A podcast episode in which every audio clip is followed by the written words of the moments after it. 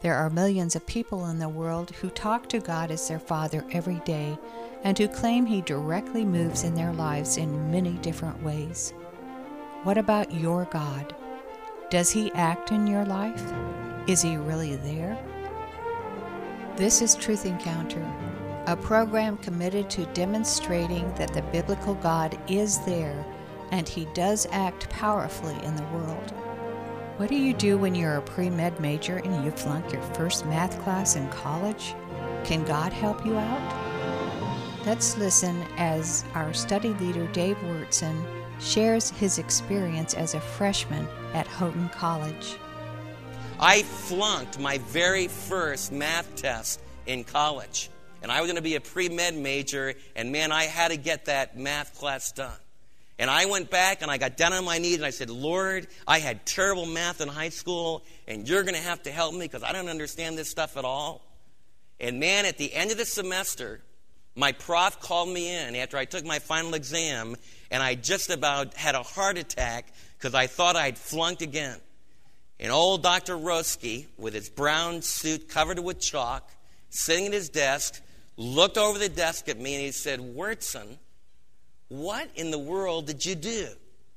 When you took that first test, I thought that it was totally hopeless. And he said, I just wanted to call you in here. I want to find out what in the world did you do because you aced this final exam and you've got an A in this quarter. In fact, what I want to do, I want to find out what you did with that terrible, lousy math background from high school. How in the world you ever got this far in my class? Because I want you to tutor some students next semester. I looked at him and said, Dr. Rose, I hate to tell you this. What I did, I studied really hard. But the most important thing I did, I said, I said, Lord, I got down on my knees and said, Lord, if you need to help me, you're the one that needs to invade my math universe, and you need to help me to understand this stuff. And Dr. Roski laughed and said, Well, man, that will be an interesting tutoring session that you have with the students the next semester. The book of Revelation is about a God that doesn't stay compartmentalized. He's a God that invades our physical universe. And this is the God that made heaven and earth. You see, the fact that He made heaven and earth in the beginning helps us to understand that in the end, He's going to invade heaven and earth again. And we're not just at the whim of some meteor coming by chance and knocking the lights out of planet Earth. Instead, this book is telling us how there's a loving personal king who's ethical, who's righteous, who's holy, who's loving, who's compassionate, who's at the control of writing history. That's what the great revelation, the book of Revelation is. And this angel is swearing by one who has the power because he created the heavens and the earth and all that's in them and the sea and all that's in them. So if you're studying the oceans, you're studying the work of your daddy in heaven. If you're studying the animal kingdom, you're studying the work of your precious father in heaven. And you can also look forward to an eternity with him maybe creating untold, incredible, unimaginable things for us to wonder at and to enjoy forever and ever. That's the kind of hope that there is when you believe the book of Revelation. It says there will be no more delay. This oath that the angel's making that was very significant. It says, There will be no more delay. Verse 6. But in the days when the seventh angel is about to sound his trumpet, the mystery of God will be accomplished, just as he announced to his servants, the prophets. Now, whenever you read in a book, if someone has announced something to his servants, the prophets, then we should be able to figure out in the past where he said that. There's one chapter, if you turn back to Daniel chapter 2, where this word mystery, notice how he said, where the mystery of God will be accomplished. There's one passage in the Old Testament where the idea of mystery is very preeminent, and it's in one of the prophetic books. Turn back to Daniel chapter 2. In fact, Daniel chapter 2 is the bedrock of prophecy. If you want to understand prophecy, this is like the outline, the map of prophecy. In Daniel chapter 2, Nebuchadnezzar had a dream. And in this dream, in this dream, God lays out for this Babylonian king living about 600 years before Christ came the outline of the history of the Gentile nations, the world kingdoms of planet Earth. Now look down at verse 17 in Daniel chapter 2. Then Daniel returned to his house and explained the matter to his friends, Hananiah, Mishael, and Azariah. He urged them to plead for mercy from the God of heaven. Notice Daniel believed in the same God that John the Apostle believed in Revelation. Concerning this, what's the next word? Mystery. So that he and his friends might not be executed with the rest of the wise men of Babylon. During the night, the, tell me, during night, the mystery was revealed to Daniel in a vision. Now, when Daniel goes in before the king, King Nebuchadnezzar, notice how he responds. Look at Daniel chapter 2, verse 27. Daniel replied, No wise man, enchanter, magician, or diviner can explain to the king the mystery he has asked about. For there is a God in heaven who reveals mysteries. He has shown King Nebuchadnezzar what will happen in the days to come. Interesting, that little phrase, he will show Nebuchadnezzar what will happen in the days to come, is part of the outline, the book of Revelation. Remember in Revelation chapter 1, Jesus revealed to John, we're going to show you the things which you have seen, the vision of the exalted Christ in chapter 1. We're going to show you the things which are Revelation 2 and 3, the churches and what will happen during the church age. And then he says, Then I'm going to show you the things which will be after these things. Exactly the same terminology is used in the Greek translation of Daniel. The exact statement. The mystery of Daniel chapter 2 is the mystery that all of us would like the answer to. How's history going to end up? Who's going to be king of the mountain when it's all over? How many world empires are there going to be? Who's going to dominate planet Earth? And then who's going to win in the end? And that's what Daniel's image is about. Nebuchadnezzar's image in Daniel 2 tells us that there is going to be the head of gold, which is Babylon. Babylon will be taken over by the next part of the image, which is made out of silver, which is the Persian Empire. Then you move down into the brass part of the, of the idol, which is the Greek Empire. Then you have the legs of iron, you have the iron legions of Rome, and then you go to the feet, which are mixed part iron, part clay, and that's the final manifestation of the Western nations as they dominate the world, which has been true ever since the time of the Roman Empire. You live in a world that's dominated by Western nations, exactly what God predicted to Nebuchadnezzar. But Daniel went on and said that there was going to be a final manifestation. And from those great Western powers, there would arise the ultimate manifestation of evil. And in those days, in those days, the King of heaven, the Son of Man, would come as Daniel described in Daniel 2, the stone cut out without hands that comes and smashes this incredible idol that men have put up, this power structure, the, the belief that man can control his destiny on planet Earth. In Daniel chapter 12, turn to Daniel chapter 12, because it's interesting, we have another angel that's doing exactly what the angel does in Revelation chapter 10. He's doing it in Daniel chapter 12. In Daniel chapter 12, we have Michael revealed at that time, Michael, the great prince who protects his people, will arise. There will be a time of distress, such as not happened from the beginning of the nation until then. But at that time, your people, everyone whose name is found written in the book of life, will be delivered. Multitudes who sleep in the dust of the earth will awake, some to everlasting life, and others to shame and everlasting contempt. Notice that Michael's revealing that there's going to be to Daniel, that there's going to be a great revelation a great resurrection.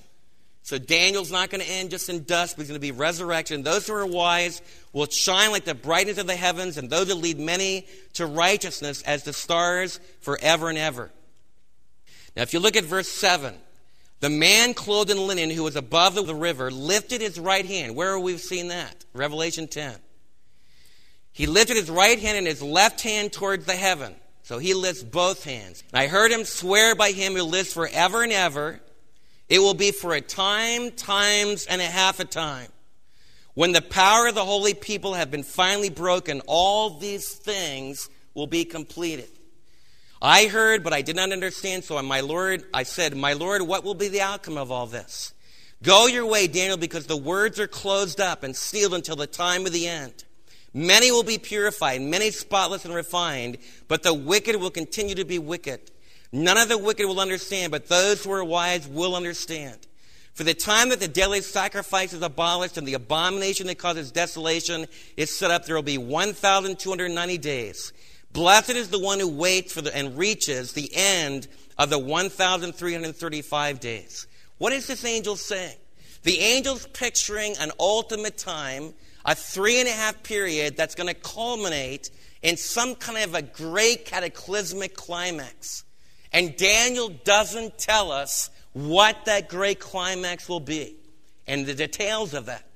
Well, Revelation 10 through the end of the book is going to open up that sealed book because notice that this angel has an open book, not a sealed book. And what you have is Daniel, the sealed book of Daniel 10 and Daniel 12. And what was not colored in with the end time of Daniel chapter 2 is now given to us in the rest of the book of Revelation. This angel is picking up the story where Gabriel left off in Daniel chapter 12. He says in verse at the end of verse 6, there will be no more delay. But in the days when the seventh angel is about to sound, the mystery of God will be accomplished. What's the mystery of God in the book of Revelation? It's who's going to rule on planet Earth. What's going to be the final course? What will be the final climax during that final three and a half year period, during the tribulation period? And Revelation is going to answer that question for us. It's the mystery of God, just as He announced to His servants, the prophets, and we've shown you how He announced it to Daniel. Now look at verse 8. Then the voice that I heard from heaven spoke to me once more Go and take the scroll that lies open in the hand of the angel who's standing on the sea and on the land. So I went to the angel and I asked him to give me the little scroll. And he said to me, Take it and eat it. It will turn to your stomach sweet, sour, but in your mouth it will be sweet as honey. I took the little scroll from the angel's hand and I ate it. But when I had eaten it, it became bitter. My stomach turned sour. Then I was told, You must prophesy again about many peoples, nations, languages, and kings. What in the world is Revelation picturing here? Well, if you know the Old Testament, you'll understand that this is exactly the commissioning of an Old Testament prophet. If you open up to the beginning chapters of Ezekiel, Ezekiel chapter 1 and Ezekiel chapter 2, you'll read about the same picture. Ezekiel is given a book, and the angels of God tell him to eat the book, and it will be sweet in his mouth, but it will turn to bitter in his stomach. In the book of Ezekiel, what does it mean? It means that there's tremendous sweetness in the fact that God has revealed His Word to us. There's a great sweetness in knowing how things will turn out. It's a great sweetness in reading, being able to read in the book of Revelation, and God will wipe every tears away from our eyes. There's a great sweetness in being able to read that evil's not going to win, that forces of materialism and might and power, that there's not going to be an elite who will eliminate those that are second rate. The logical flow from what I read to you from Time Magazine if natural selection has been the great God that's brought us to culmination, if it's brought us to this complexity of life, then it's harder to announce that it is now turned off. The logical outcome of what they're writing in the article is we should not give good medical help to people that are inferior. We shouldn't give medical help to people that are behind.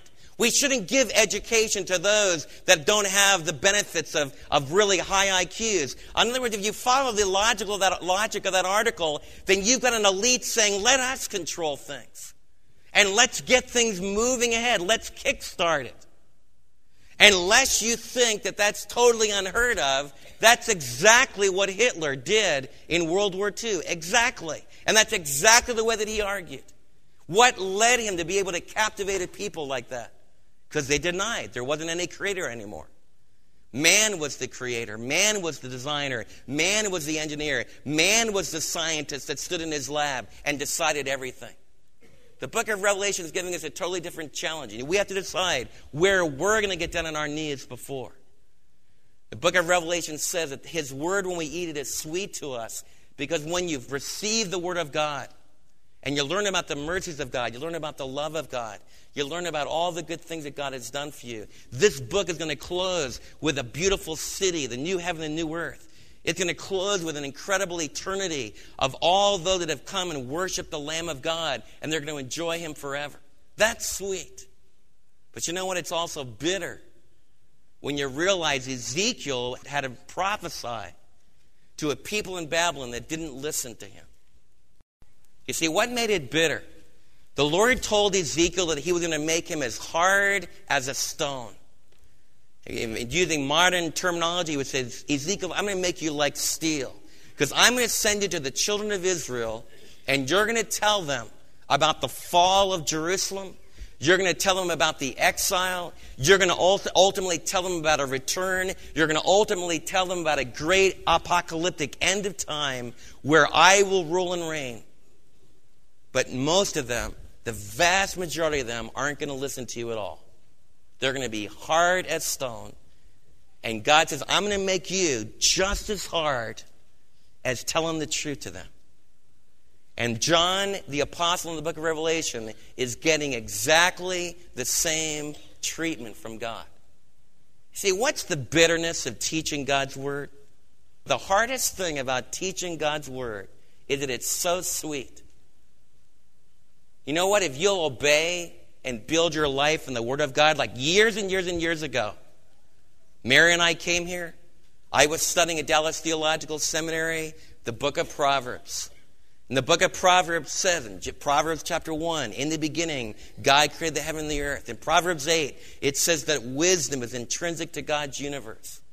And we taught you way back then if you make the reverence of God, worshiping, worshiping Him as your Creator and Lord, if you make Him the center of your family life, if you make an intimate relationship with Jesus, trusting in the cross, trusting in the resurrection, if you make Jesus the center of your life, just like He is the center of the gospel records, then it'll work. It's what God wants you to do. It's really a good thing. It'll be sweet. You know what the tragedy is? Some people don't listen at all. Some people harden themselves. I have really good friends that I see almost every day of the week. And for a while, they really believed the sweet message. And for a while, they really built their family upon it. But then somehow, some way, they started to build upon just material things. They began to say that what life consists in is buildings and trucks and cars and houses and clothes. And that's what it's going to be about. And trying to get the best of that stuff that I can to my kids. And that's what we're going to enjoy. And then you watch the outflow of what that generates. And that's when it gets bitter. It gets bitter when somebody comes in and says, What does the Word of God say about so and so and so and so? So you share. This is what the Word of God says about so and so and so and so and so and so. And someone says, Well, I don't really want to do that. That's when it becomes bitter. Because when we willingly know what the Word of God says, we know what God's Word teaches, and we disobey it, it produces bitterness. And I want you to know it produces not only bitterness for you, not only for the person that sins, it produces not only bitterness for me when I sin, but it spills, that bitter acid pours forth on everybody around us because we're all so connected. What the prophetic commissioning is telling us is, is that the revelation of God is sweet to those who believe it. It's sweet to those who obey it. It becomes life giving refreshment to those that follow it. But it becomes very bitter to those who turn away from it to those that don't accept it, and it also becomes bitter for those that have to teach it. Because we love you, and we hate to see you do what produces negative results and negative realities in your family. The final thing I want you to see about John taking this word and eating it is we have to do that. What have we heard? You've now studied Revelation chapter 10. You've studied Revelation chapter 10. You've learned there is a great creator. He created heaven and earth. You learn that it's not just a couple chapters in Genesis that tell us that he's a creator. We can debate about how long the days are, and we can debate about how exactly God did it.